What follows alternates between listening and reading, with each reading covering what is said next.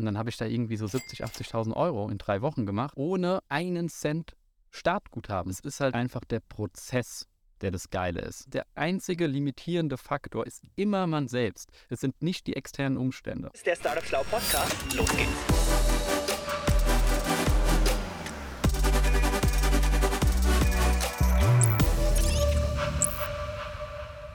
Gut, liebe Leute, der Bulli steht heute in Frankfurt-Bonames am alten Flugplatz. Es regnet draußen und wir sind eigentlich ganz happy, dass wir hier im gemütlichen Bulli drin sitzen. Jakob, wer bist du eigentlich? Stell dich mal vor, woher kommst du, Ja. was machst du? Sehr gerne. Ich komme hier aus dem wunderschönen Bonames, wo wir auch gerade auf dem Flugplatz stehen.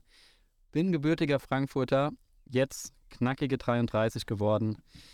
Ähm, Unternehmer, habe mit 18 Jahren so angefangen zu gründen. Jetzt sage ich immer, ja, ich bin seit 15 Jahren Unternehmer. Damals, die ersten fünf Jahre, wusste ich wahrscheinlich nicht mehr, was ein Unternehmer ist. Aber ich habe einfach mal losgelegt, so mit 18, während dem Abi, ähm, Kleingewerbe angemeldet. Damals dann Shishas aus dem Kinderzimmer raus verkauft bei Ebay. Dann zum ersten Mal das Learning gehabt, wow, man kann ja auch ein paar hundert Euro verdienen, ohne irgendwie bei Rewe an der Kasse sitzen zu müssen. Es gibt noch andere Wege. Dann ist mein Weg so ein bisschen Richtung E-Commerce gegangen, habe ein paar B2C-Brands aufgebaut, eine Nahrungsergänzungsmittel-Brand mit Wonder Foods, habe dann die Foxy Box gegründet, was auch im Bereich Beauty-Kosmetik drin war, also auch eine B2C-Brand. Und bin dann peu à peu immer mehr Richtung Coaching, Consulting gegangen und bin jetzt so seit, was haben wir jetzt, 2023, also mittlerweile schon seit vier Jahren als Coach slash Berater unterwegs und helfe da Freelancern, Agenturinhabern, Experten, wie sie organisch Kunden gewinnen. Ja, Jakob und ich haben uns kennengelernt im äh, Coworking Space, weil wir da gemeinsam am Hacken sind. Und ähm, ich finde deinen Werdegang ähm, super interessant und inspirierend. Ich glaube auch wahrscheinlich äh, zum Nachmachen. Und ich, mich würde interessieren, weil du gerade erzählt hast, du hast mit 18 schon so ein, ich nenne es mal ein unternehmerisches Gen entdeckt in dir.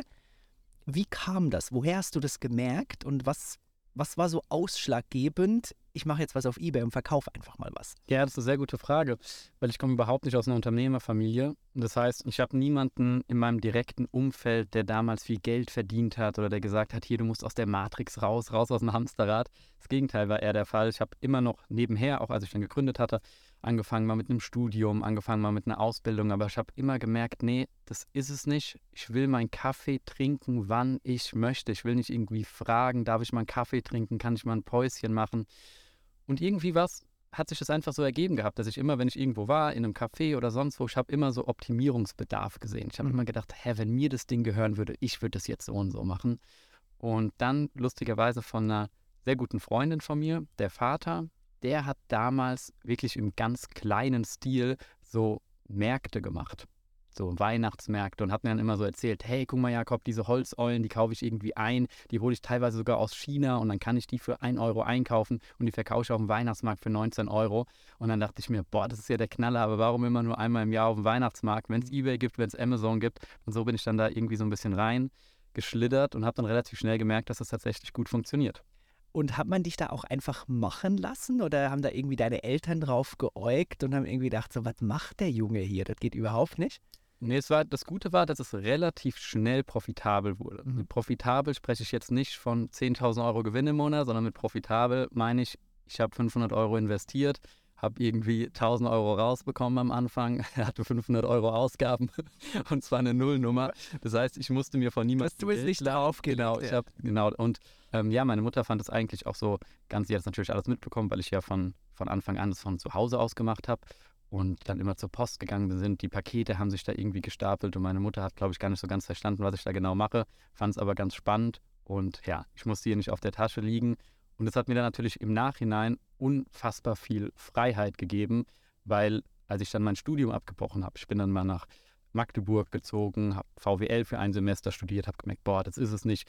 Und ich war nie finanziell auf meine Mutter angewiesen. Mhm. Das war dann halt auch so der Punkt, wo ich gemerkt habe, okay, das ist für mich schon mal Freiheit, weil alle anderen Kommilitonen hatten teilweise diesen Druck, ich muss weitermachen, weil mir wird doch jetzt hier irgendwie die Wohnung bezahlt von meinen Eltern und die geben mir jeden Monat 1000 Euro. Und das war bei mir eigentlich nie der Fall. Ich konnte recht schnell davon in Anführungszeichen leben und Ja. ein Studium finanzieren und das war halt dann diese Freiheit. Was hat dich denn trotzdem in ein Studium getrieben? Weil ich erinnere mich selbst an meinen eigenen Weg. Ich habe im Gymnasium mit einem Kumpel zusammen Websites erstellt und das hat auch ganz gut funktioniert. Wir haben uns da reingefuchst, aber wir haben uns nicht getraut, nachher das Baby zu 100 Prozent auszufüllen. Obwohl wir das Gefühl hatten, das wird funktionieren, haben wir uns beide für entschieden, doch den universitären Weg zu gehen. Wie war das bei dir? Ähnlich, wie ich gerade am Anfang schon gesagt habe, die ersten Jahre, die ich in Anführungszeichen Unternehmer war, wusste ich nicht, dass ich Unternehmer war. Mhm. Du kriegst es ja in der Schule nicht gesagt. Dir wird ja nicht gesagt, hey, wenn du jetzt dein Abi gemacht hast, du kannst irgendwie eine Ausbildung machen oder du kannst irgendwie studieren. Wenn du dein Abi machst, das wird dir eigentlich nicht mal gesagt, dass du eine Ausbildung machen kannst. Wenn du dein Abi machst, ist eigentlich klar, okay, jetzt muss man irgendwas studieren. Und das habe ich dann irgendwie gemacht. Und auch wenn ich dann schon Geld verdient habe, war ich gar nicht in diesem Entrepreneur-Umfeld, Ja. sondern alle haben einfach ihr Studium gemacht und ich habe das überhaupt nicht hinterfragt. Für mich war klar, ich muss ja irgendwas Richtiges machen und alles, was ich hier nebenbei mache, damit finanziere ich mir mein Studium. Aber ich war vom Mindset nie an dem Punkt, dass ich dachte, ja geil, ich lege da meinen Fokus drauf und ich werde jetzt Unternehmer.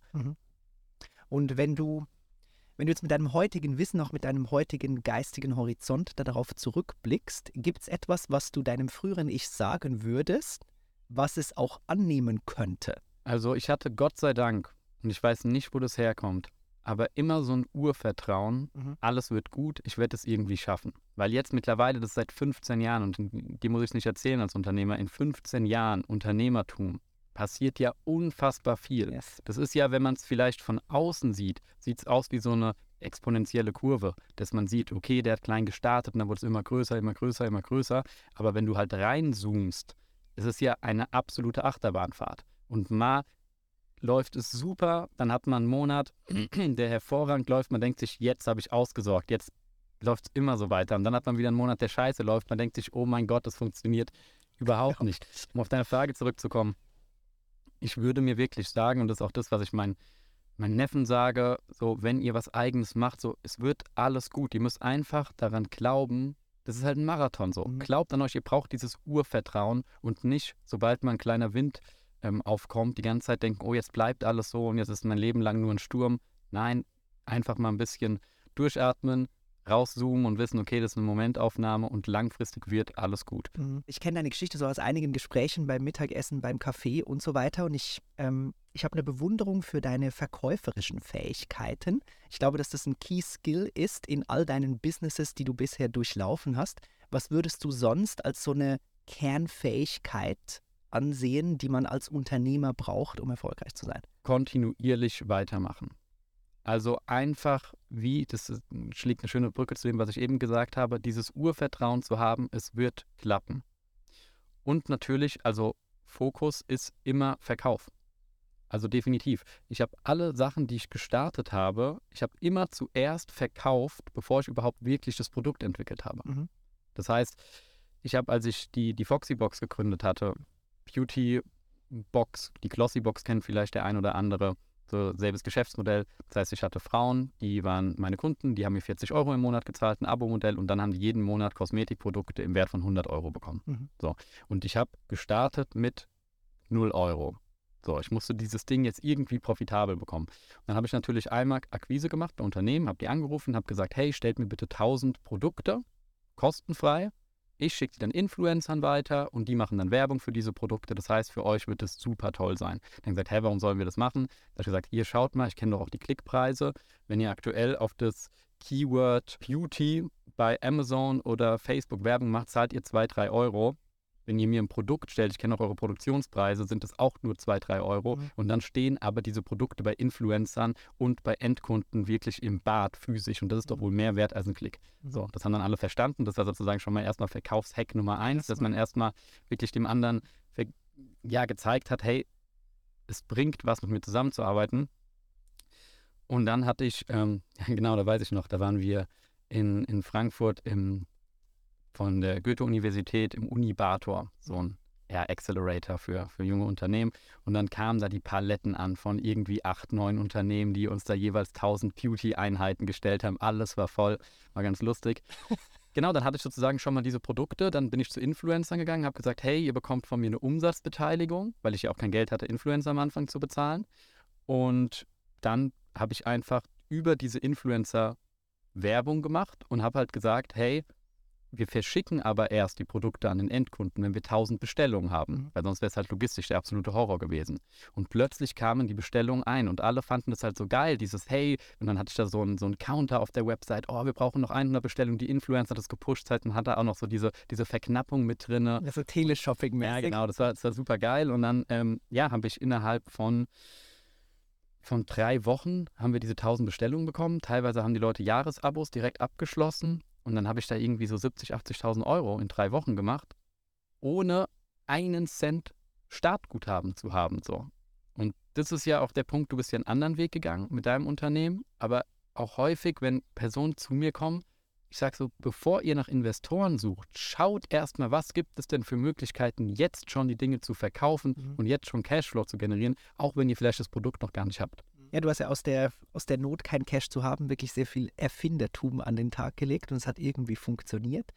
Was mich vor allem beeindruckt, ist, du hast es alleine gemacht. Wenn ich an meinen Unternehmerweg zurückdenke, war immer ein Kompagnon dabei. Es war immer ein Mitgründer, mit dem ich Lust hatte, zusammen was aufzubauen, weil man sich irgendwie gegenseitig angetrieben, katalysiert hat. Wie war es für dich oder ist es für dich immer noch, das Ding alleine voranzutreiben und wie schaffst du das alleine? Ich war früher ein Typ, ich konnte nichts alleine machen. Ich konnte nicht mal alleine irgendwie zu Rewe gehen einkaufen. Da habe ich schon irgendwie einen Kumpel angerufen, so, hey, ich muss doch wieder einkaufen. Und irgendwie Lass mal zusammen. Ja, genau. Also geschweige denn irgendwie Klamotten einkaufen. Immer irgendein Kumpel gefragt, komm, lass mir hier in, in Frankfurt ins Nordwestzentrum in die Nordi gehen. So, nie irgendwas alleine gemacht. Hm, geschweige denn alleine in Urlaub gefahren oder sonst was. Deswegen habe ich viele Freunde gefragt, habe gesagt, hey, ich habe irgendwie Bock da, du kriegst doch so ein bisschen mit, was ich so mache, lass es mal zusammen machen. Und keiner hatte da irgendwie so wirklich Bock drauf. Also ich habe mal mit ein paar Leuten dann sowas gestartet, aber dann ging es nie weiter als irgendwie zwei, dreimal getroffen und so ein bisschen Ideenfindung. Aber sobald es dann darum ging, jetzt hart zu arbeiten, kam da irgendwie nichts. Mm, Und dann war halt so für mich so der Punkt, okay, entweder ich ziehe das jetzt alleine einfach mal durch und lege einfach mal richtig los oder ich warte und suche die ganze Zeit noch irgendjemand anderen. Und deswegen, das war so der Grund, warum ich alleine gestartet habe. Und genau, dann hat sich das so weiter, weiter durchgezogen. Mittlerweile ist es so, dass ich natürlich ein paar Projekte habe mit anderen Unternehmern gemeinsam, aber das sind dann halt wirklich eher so Projekte und stand jetzt alles immer mit ja, 100% der Firmenanteile und alles immer alleine, Mhm. alleine gemacht. Aber klar, es ist natürlich nicht immer einfach, aber mittlerweile, also seit 2015 habe ich immer Mitarbeiter an meiner Seite.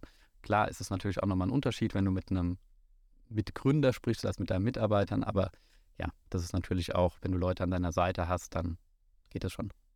Ketzerische Frage, jetzt könnte man sagen, du bist jetzt 15 Jahre im Unternehmertum unterwegs und ähm, machst das auch sehr erfolgreich, triffst also auch viele Leute, aber irgendwie hat sich nie die Möglichkeit oder diese Opportunity ergeben, dass ein zusätzlicher Gründer oder auf gleicher Flughöhe mit einsteigt. Könnte man sagen, du bist einfach ein schwieriger Typ? Also in vielen Lebensbereichen bin ich bestimmt ein schwieriger Typ. Meine Arbeitsweise ist mh, vielleicht auch nicht für jeden zu 100% immer nachvollziehbar, weil es teilweise so leicht manische Züge sogar hat. Das heißt, mal habe ich Wochen, wo ich wirklich meine 80 Stunden wegknalle. Dann denke ich mir so, ah, jetzt brauche ich mal eine Pause, ich bin mal zwei Wochen raus. Und ich könnte mir vorstellen, dass es für jemanden ist, also für jemanden von außen oder wenn man mit jemandem gemeinsam was gründet, das zu Komplikationen führen könnte. Und ich habe überhaupt keine Lust, mich irgendwie recht zu fertigen. Natürlich ist es mittlerweile so, dass viele Leute auf mich zukommen und sagen, komm Jakob, wir machen was gemeinsam. So, das ist natürlich, wenn externe Leute sehen, ah, okay, da läuft's, passiert was, da da- passiert was, dann kommen natürlich ein paar und sagen, hey, lass doch mal gemeinsam ein Projekt starten. Ähm, und jetzt ist es halt mittlerweile so eine Sache, äh, ja, einfach mit Fokus. Ich will halt aktuell komplett mein ganzes Coaching, Consulting-Business da 100% Fokus drauf haben.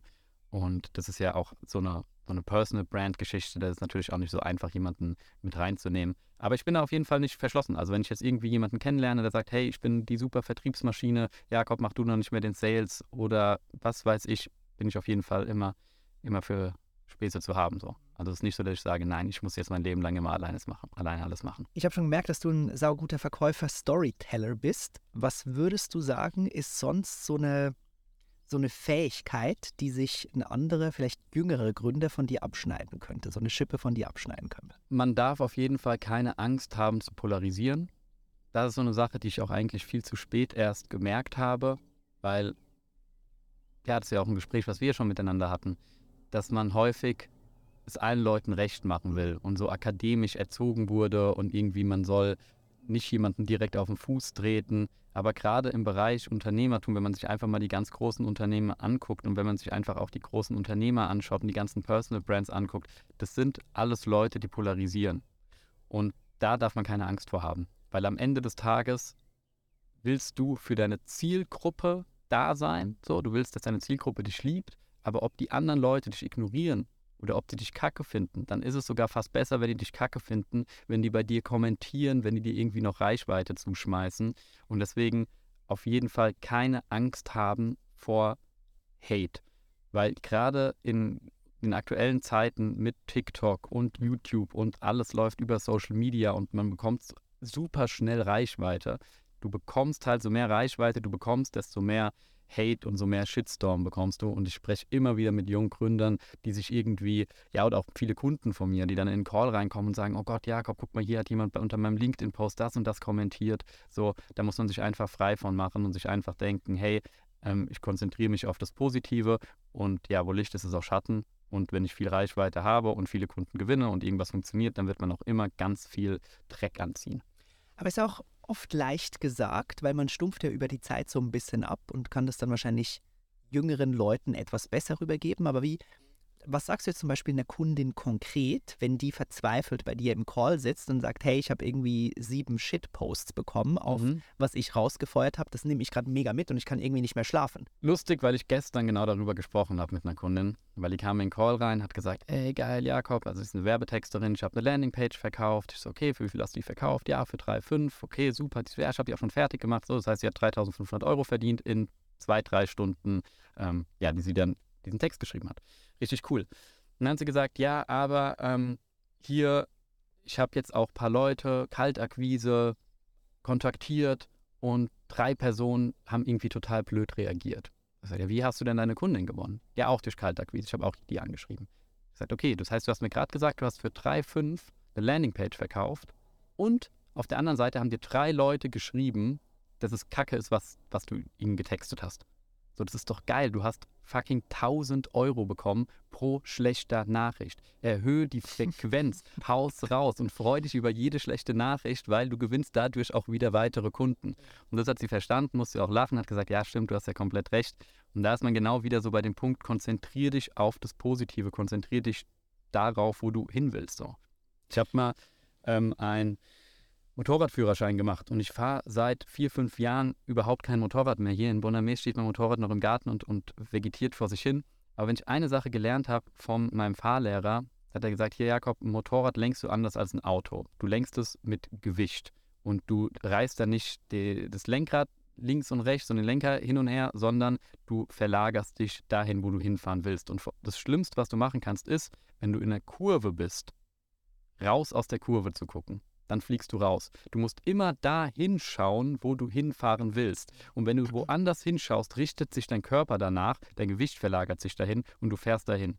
Das heißt, wenn du gerade in der Kurve bist, guck halt dahin, wo du hin willst. Und das kann man eins zu eins so übers, auf Business übertragen. Wenn du dich nur noch auf diese negativen Kommentare konzentrierst, dann siehst du nur noch die und plötzlich geht es bei dir komplett unter, dass du gerade einen Zahlungseingang von 3500 Euro hattest ich mag die Denke und ich, ich muss gerade an einen äh, Workshop mit Maschmeyer denken damals, der uns gesagt hat, dass der Weg zum Ja einfach mit Neins gepflastert ist ähm, und er seinen Leuten immer eingetrichtert hat, dass ein Nein ein wieder näher kommen an das erste Ja, ist. Ja, der gute, Absolute, der gute Vertriebler. Ja. Jedes Nein ist ein Stück weiter zum nächsten Jahr. Ab, absoluter Klassiker. Mich würde interessieren auf deinem unternehmerischen Werdegang. Was glaubst du, ist die stärkste Entwicklung, die du selbst gemacht hast? Wo hast du dich am meisten weiterentwickelt jetzt in diesen Unternehmerjahren? Also grundsätzlich liebe ich es ja am Unternehmertum, dass du immer auf die Fresse fliegst. So. Du machst irgendwas, dann funktioniert es nicht. Also eigentlich ist ja immer Action und Feedback, Action, Feedback. Du machst irgendwas, dann klappt irgendwas nicht. Wenn du smart bist, holst du dir irgendeinen Profi an deine Seite oder sprichst mit jemandem, um dann zu analysieren, warum hat es nicht funktioniert.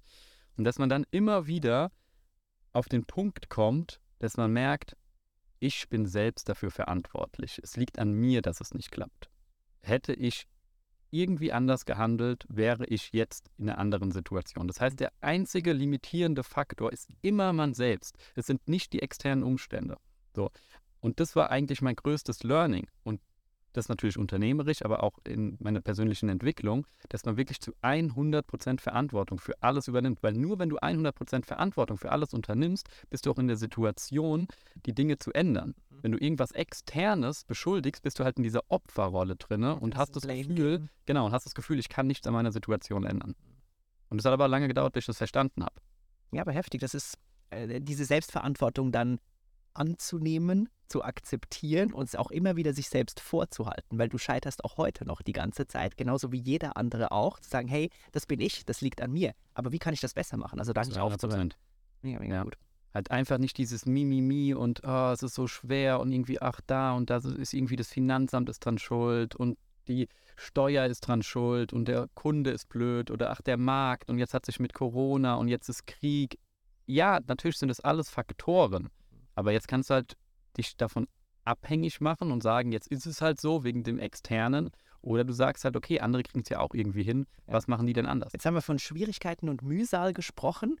Gibt es einen Moment in deiner Unternehmerkarriere, auf deinem Unternehmerweg, an den du dich so gerne zurückerinnerst, weil er so glücklich, so voller Freude war? Was war irgendwie so einer der geilsten Momente auf diesem Weg? Ohne Witz. Also es war natürlich am Anfang kamen diese häufiger. Mittlerweile, man ist ja, also, was heißt man? Ich bin auf jeden Fall so getrieben. Und ich setze mir Ziele, die erreiche ich sehr selten, weil die immer sehr, sehr äh, hochgestochen sind. Und dann ist es nicht so, ich weiß nicht, kannst du ja auch mal erzählen, wie es bei dir so ist. Ich hatte nie diese Momente, wie sie bei Hollywood zelebriert werden, dass ich plötzlich irgendwo mit einer Sektflasche stand und dachte, oh geil, sondern es war immer so, okay, Ziel erreicht, was kommt jetzt? Hm. Was kommt jetzt? Weiter, weiter, weiter. Aber klar, am Anfang war es auf jeden Fall schon richtig cool, wenn man so zum ersten Mal wirklich so einen Geldeingang hat und einfach so, ja, auch wieder beim Thema Verantwortung, aber im positiven Sinne so, ich bin dafür verantwortlich. Ich habe mir hier mhm. gerade dieses Geld generiert. So, ich habe Wert gestiftet, weil du stiftest ja immer Wert, wenn du Geld bekommst. So. Ja. Und klar ist es als Arbeitnehmer auch so, aber als Arbeitnehmer hast du halt nicht so dieses direkte Feedback. Du kannst als Arbeitnehmer was richtig Geiles machen und vielleicht wirst du auch langfristig befördert und super erfolgreich, aber du hast halt nicht so dieses direkte Feedback vom Markt. Aber als Unternehmer, wenn du jetzt halt irgendwie, ich spreche es jetzt mal komplett simpel runter, wenn du halt irgendeinen coolen Social Media Post machst und der viral geht, ich hatte mal so einen ein LinkedIn-Post, der hatte dann irgendwie 1,5 Millionen Impressions, ist einmal da durch den Dachraum hoch und runter geflitzt. Und dann habe ich halt durch diesen einen Post so viel verdient wie irgendwie ein ein Arzt in einem Jahr. Das war halt irgendwie crazy durch diesen einen Post. Und es ist halt unmittelbar. Du machst diesen Post, der geht viral und Kundenanfragen, Kundenanfragen, Gespräch, abgeschlossen, Geldeingang, Geldeingang. Crazy. Das sind dann halt so Momente, wo man sich so denkt, boah, richtig geil, da realisiert man nochmal so, was das alles für eine Power hat. Mhm. Aber so wirklich diesen Moment, dass ich da irgendwie auf der Yacht stand mit dem Shampoos und dachte, boah, was ein geiles Live, das, das habe ich nicht. Ich muss gerade selbst zurückdenken, was, was wahrscheinlich einer der happiesten Momente bei mir oder auf unserem Weg war.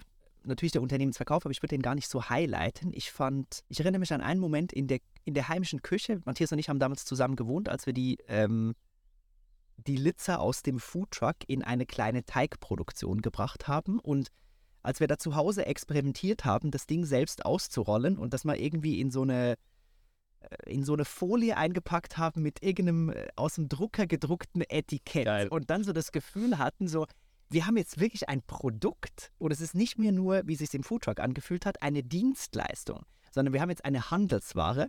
Das war so ein schöner Moment.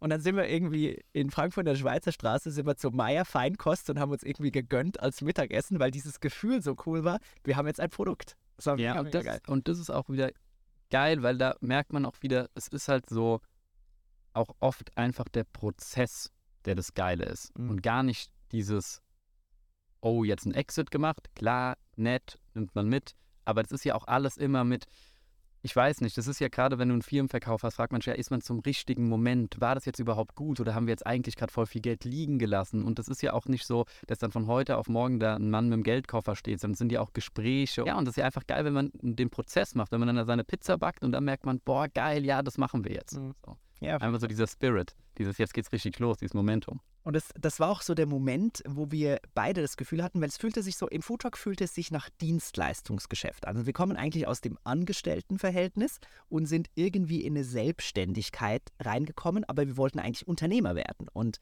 irgendwie hat sich Foodtruck nicht nach Unternehmen angefühlt, sondern es war Selbstständigkeit. Und wir haben in diesem Produkt Pizza einen Weg gesehen, dafür ein Unternehmen zu bauen und so Unternehmer zu werden. Wie würdest du selbst deine Situation beschreiben? Bist du irgendwo Selbstständiger? Bist du Unternehmer? Wie, wie würdest du dich einordnen? Also ich finde Selbstständiger schon fast eine Beleidigung. nee, also ich würde mich äh, definitiv als, als Unternehmer bezeichnen. Ähm, natürlich mache ich auch noch operativ was, Ja. so, aber ich kenne auch Leute, die machen boah, die dreistellige Millionenumsätze und die sind auch operativ als Inhaber komplett noch in Anführungszeichen gefangen, was jetzt so negativ klingt, aber die einfach operativ noch äh, viel tätig sind. Ja, die Frage ist, wie trennt man selbstständiger Unternehmer? Also wie, wie trennt man das? Ich würde sagen, die, die simpelste Größe ist einfach, dass man schaut, okay, hat jemand Mitarbeiter? So, läuft das Tagesgeschäft auch ohne einen? Ja, aber und klar. könntest du dich rausziehen? Hm, Ich könnte mich auf jeden Fall rausziehen, aber dann würde es keinen Wachstumsstand jetzt gerade geben, wie ich es mir wünschen würde. Also komplett rausziehen, dass ich jetzt einfach sage, so Leute, ich bin weg, ich bin hier auf der Insel, ich mache gar nichts mehr. Mhm. Aber du bist auch nicht der Typ für, da hättest du auch keinen Bock. Nee, Also vielleicht nee, kurzfristig, auf ja. gar keinen Fall. Also wie gesagt, ich, ich habe dann manchmal so, so Momente, wo ich mir denke, so, ich brauche mal eine Pause, aber ich, mir fallen halt auch immer wieder Sachen ein. Man Mhm. kann das ja auch nicht so trennen, Mhm. dieses Arbeiten, also was ist jetzt irgendwie Arbeit und was ist nicht Arbeit, so. Ist das jetzt gerade Arbeit, was, was wir jetzt gerade machen? Mhm. Weiß ich nicht.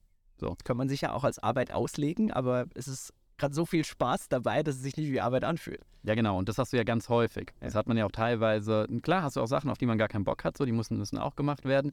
Aber wenn du abends irgendwie in deinem Bett liegst und dir noch irgendeinen Podcast reinziehst oder irgendein YouTube-Video anhörst oder, oder, oder.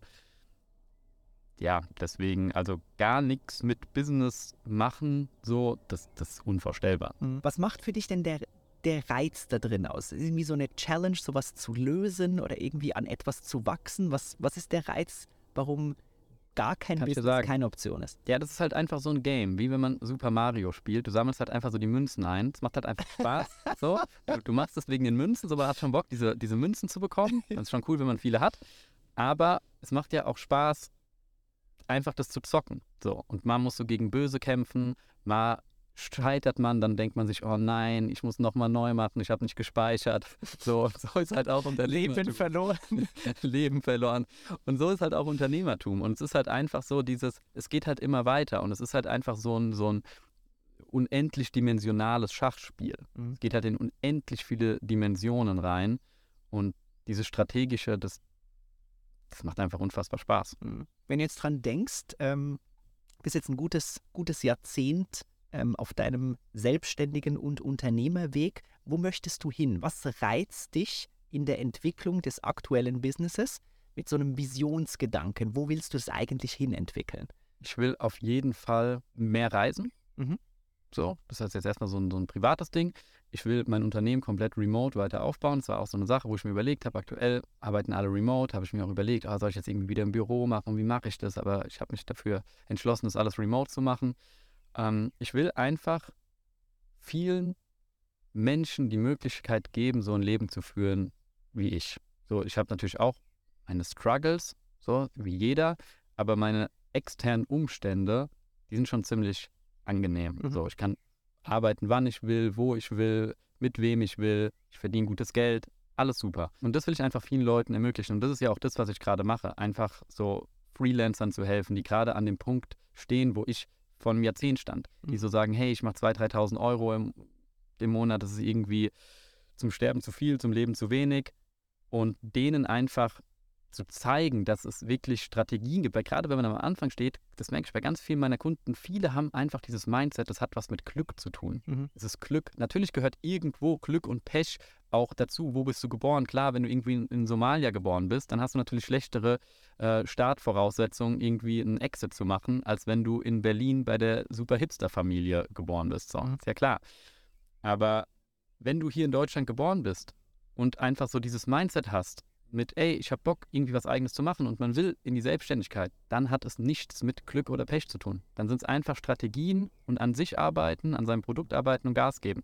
Und meine Vision ist einfach, ganz vielen Leuten zu helfen. Und was ich jetzt im Kleinen mache, also ich betreue ein paar hundert Kunden und wenn ich, wenn Weihnachten ist oder wenn ich Geburtstag habe, ich kriege Nachrichten mit, ey, vielen lieben Dank, so du hast mein Leben verändert. Ich kann jetzt irgendwie seit drei Jahren bin ich jetzt zum ersten Mal wieder irgendwie im Urlaub und ich kann von da aus arbeiten. Und das will ich einfach größer machen, um da mhm. einfach mehr Leuten zu helfen. Natürlich auch aus egoistischen Gründen weil ich hier einen absellen kann. Äh, nein. du, ich mein, du, du, du, stiftest Wert und äh, du nimmst dafür Geld. Genau. So, so funktioniert Ich meine, ähm, auch aus egoistischen Gründen im Sinne von, wir haben alle Lust irgendwie auf Anerkennung mhm. und viele verwechseln so Anerkennung mit Aufmerksamkeit und, und sind deswegen irgendwelche Dopamin, Dopamin-Junkies und hängen die ganze Zeit auf TikTok rum, um die Likes abzusahen.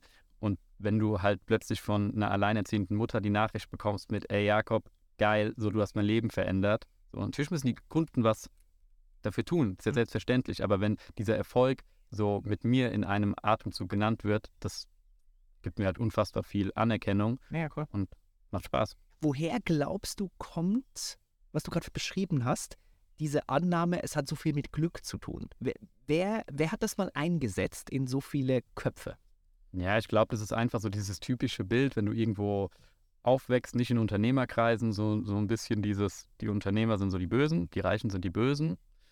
Und weil man wenn man es natürlich selbst nicht geschafft hat, dann sucht man natürlich irgendwie einen Grund, warum man selbst nicht reich ist, jetzt mhm. mal in Anführungszeichen. Und dann ist natürlich einfach zu sagen, ach ja, man hat hier ein bisschen Pech gehabt und der andere hat da ein bisschen Glück gehabt. Weil es von außen vielleicht ja auch so aussieht. Mhm. Du siehst ja nicht, wie die Leute gestruggelt haben, wie die nachts wach lagen, schweißgebadet aufgewacht sind, Kopfschmerzen hatten, trotzdem gearbeitet haben. Das sieht man ja nicht. Man sieht ja immer nur als Außerstehenden, oh, huch, bei dem klappt es und bei mir hat es nicht geklappt. Mhm. Ja, okay, aber weil du auch rumgeheult hast und weil du das erste Mal auf die Fresse bekommen hast, aufgehört hast und der andere hat halt 10.000 Mal weiter Gas gegeben. Mhm. Und ich glaube, das kommt einfach, weil einfach der Gros der Masse nicht erfolgreich ist, wenn wir Erfolg jetzt auf das Finanzielle beziehen und man sich einfach das selbst nicht eingestehen will, weil wenn wir jetzt hier rumlaufen, irgendwelche Leute fragen, warum bist du nicht finanziell frei, dann werden die wenigsten sagen, oh ja, äh, ich habe mich nie damit richtig beschäftigt und bei den leichten Widerständen falle ich immer hin und ich bin nicht wirklich resilient. Wird dir keiner sagen. Ja. Ich will nochmal in die Operative rein, jetzt in deinem Business. Ähm, du arbeitest schon mit einigen Mitarbeitern und Freelancern zusammen. Ich habe die Erfahrung gemacht in der Wachstumsphase, mir ist es schwer gefallen, Dinge, die ich gerne gemacht habe und gut gemacht habe, abzugeben, um mich auf weitere Hebelprojekte zu stürzen.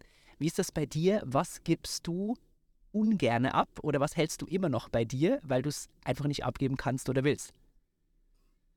Sehr, sehr fiese Frage. Also ich habe grundsätzlich Gott sei Dank nicht so das Problem, Dinge abzugeben.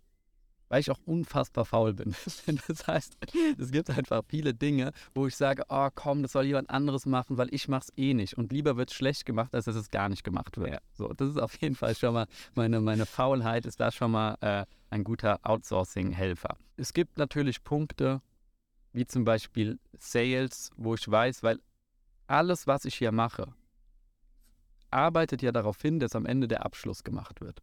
Das heißt, dass ich mich auf irgendwelchen Plattformen registriere, dass ich irgendwelche Content-Strategien mache, dass ich die Sachen aufnehme, dass ich die Sachen hochlade, dass alles gemacht wird, dass Leute kontaktiert werden, dass ich Tausende, Zehntausende von Euros jeden Monat ausgebe für Werbeanzeigen auf YouTube, auf Facebook und, und, und, zieht alles darauf hin, dass am Ende da jemand sitzt, der kauft. Und das fällt mir ein bisschen schwer. Da, also ich habe jetzt einen, der mich da unterstützt, aber ich mache selbst bei mir auch noch die Sales Calls, aber wie du es auch schon gerade so schön gesagt hast, weil mir es halt Spaß macht. Mhm. Mir macht es halt Spaß und deswegen ist es für mich kein, kein Problem und ich lerne dabei auch immer wieder, also es ist jetzt klasse einfach. Genau, aber aus rein unternehmerischer Sicht sollte ich mich da komplett rausziehen und mir dann noch einen Profi ranholen. Mhm. Gibt es äh, digitale Tools, die du empfehlen würdest, die für dich und dein Unternehmen eine, eine sehr mächtige Position haben? Hm, du meinst irgendwelche Software-Geschichten? Mhm. Ja, also wir haben halt ein CRM, klar, um halt einfach unsere ganzen Sales zu tracken. Gibt es ja, gibt's ja etliche, die nehmen sich alle nicht viel. Das ist einfach eine Sache, mit der wir täglich arbeiten. Klassisches CRM. Und sonst, gestern hat mich auch eine Kundin gefragt, so, boah, ich betreue gerade acht Kunden und ich betreue die eins zu eins und ich mache immer zehn Sessions mit denen. Und woher weiß ich denn, welche Session ich dann wann mit die wievielte das ist? Ich sage, ja, nimmst du dir ein Post-it, klebst es hier an deinen Bildschirm und schreibst hin, hier Heidi 1 von 10 und wenn die Heidi die zweite hat, dann gradierst du die 1 weg und schreibst eine 2 hin. Also man muss es manchmal auch nicht overengineeren. Du brauchst jetzt nicht das super Tracking-Tool, um acht Kunden zu verwalten, weil dann hast du mehr Aufwand, bürokratischen, administrativen Aufwand, Ja. als es sein müsste so. Also, ah, das ist auch ein Thema, was wir bei Litzer so oft hatten. Wir hatten, wir hatten nie ein Tool-Problem, wir hatten immer ein Kulturproblem, weil das Tool wurde nicht gepflegt. Und dann spielt das Tool keine Rolle, sondern Ja, es ja. geht immer um Ja, die ja, Kultur, also Disziplin, das Ganze zu pflegen. Ja, genau. Und da fängt es an, willst du dich dann selbst als, als Gründer da reinfuchsen in dieses Tool? Beauftragst du jemanden, der sich da reinfuchst, dann nutzt du es wahrscheinlich selbst nicht mal richtig. Und ja, also am Ende habe ich gemerkt, so einfach simpel halten und das nicht so overengineeren. Ja, auf jeden Fall. Also ich kenne ich kenn ein Unternehmen, die machen 30 Millionen Jahresumsatz. Das ist eine PR-Agentur, die arbeiten nur mit Excel-Tabellen. Ja, es ist ein, es ist ein Kulturthema. Was ich spannend finde, du sagst, du bist eigentlich eine faule Sau, du hast aber trotzdem krasse Ambitionen. Du willst was umsetzen, du willst was reißen, du willst Einfluss haben. Wie balanciert sich das? Wie managst du das? Also wie managst du dich selbst, weil du dich eigentlich irgendwie als faul wahrnimmst, trotzdem produktiv zu sein, trotzdem zu deliveren, trotzdem zu ex executen? Einmal zu dem Punkt faul. Das ist ja eine sehr individuelle Einschätzung von mir. Ich weiß auch, wenn man mein Leben von außen betrachtet, bin ich jetzt nicht faul. also, ich weiß nur häufig, dass ich dann auch manchmal denke, so, ach komm, ja, das mache ich morgen. So, das ist ja auch menschlich, so, das ja, hat ja jeder, das ist ja ganz normal. Ähm, der Punkt ist nur einfach, sich raus, raus zu zoomen, mal alles von oben zu sehen und zu schauen, okay, was für Dinge müssen denn wirklich gemacht werden, Mhm. damit ich mein Ziel erreiche? Gibt es jemand, der mich dabei unterstützen kann? Gibt es jemand, den ich dafür bezahlen kann, dass der das für mich macht? In 99,9% der Fälle ist es so. Dann kann man sozusagen seine, seine Faulheit sich bezahlen lassen.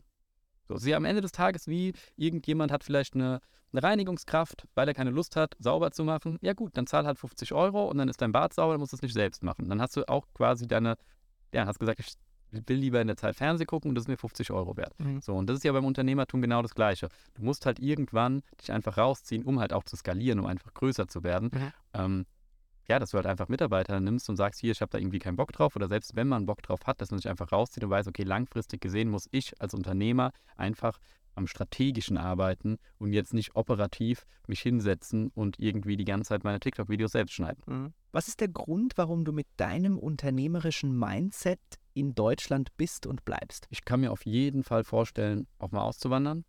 Hab mir die Sachen auch mal angeschaut. Nicht. Wo wirst du hingehen? Also ich kenne einige, die sind in Dubai. So ist ja so, da habe ich nicht so Bock drauf. Ich war tatsächlich noch gar nicht in Dubai. Muss ich mir auch unbedingt mal anschauen. Ähm, aber das so vom, vom Gefühl her, ich kann mir jetzt kein finales Urteil bilden, ist es nicht so meins. Ich habe mir jetzt mal Zypern angeschaut, habe mir mal Malta angeschaut. Malta ist auf jeden Fall raus, so zu klein, das, das ist nicht mein Ding, weil am Ende des Tages geht es hier um die Lebensqualität. Mhm. Und ähm, ich finde, Deutschland, das Wetter ist wirklich bei mir schon so ein Punkt, wo ich mir da sage, so, boah, das langfristig da immer hier, guck, können wir jetzt aus dem Fenster gucken. Das ist doch, das ist doch nix, das ist doch nix. Ähm, und ja, kann ich mir vorstellen. Dann natürlich Steuern ist natürlich auch ein Thema, so, klar. Ähm, aber Stand jetzt so, ich habe meine Familie hier, ich habe mein ganzes Umfeld hier.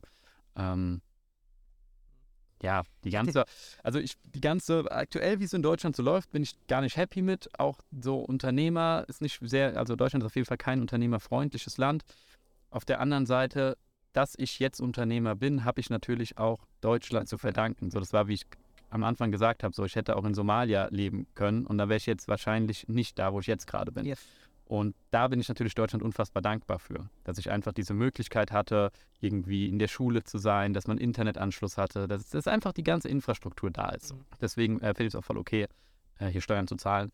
Aber genau, also es wäre nie mein, so der Hauptpunkt, so wie es viele machen, aus Deutschland zu flüchten, in Anführungszeichen, um irgendwie Steuern zu zahlen. Ich war gar nicht so auf diesen Steueraspekt raus, sondern primär aufs, äh, aufs Mindset, weil ich aus der Schweiz kommend, gut, gleicher Kulturkreis, unternimmt sich nicht so viel, aber ich äh, habe mit einigen Gründern gesprochen in der sehr kurzfristigen Vergangenheit, die, die so eine, eine Denke in Deutschland mittlerweile so ermüdend finden, dass sie sich überlegen, in die Staaten zu ziehen, weil sie da einfach auf einen offeneren Geist, Ja, auf geil. ein liberaleres Ja, ja. Mindset treffen. Ähm, also die Frage hatte mit den Steuern irgendwie gar nichts zu tun, sondern war irgendwie mehr im, im Mindset verankert.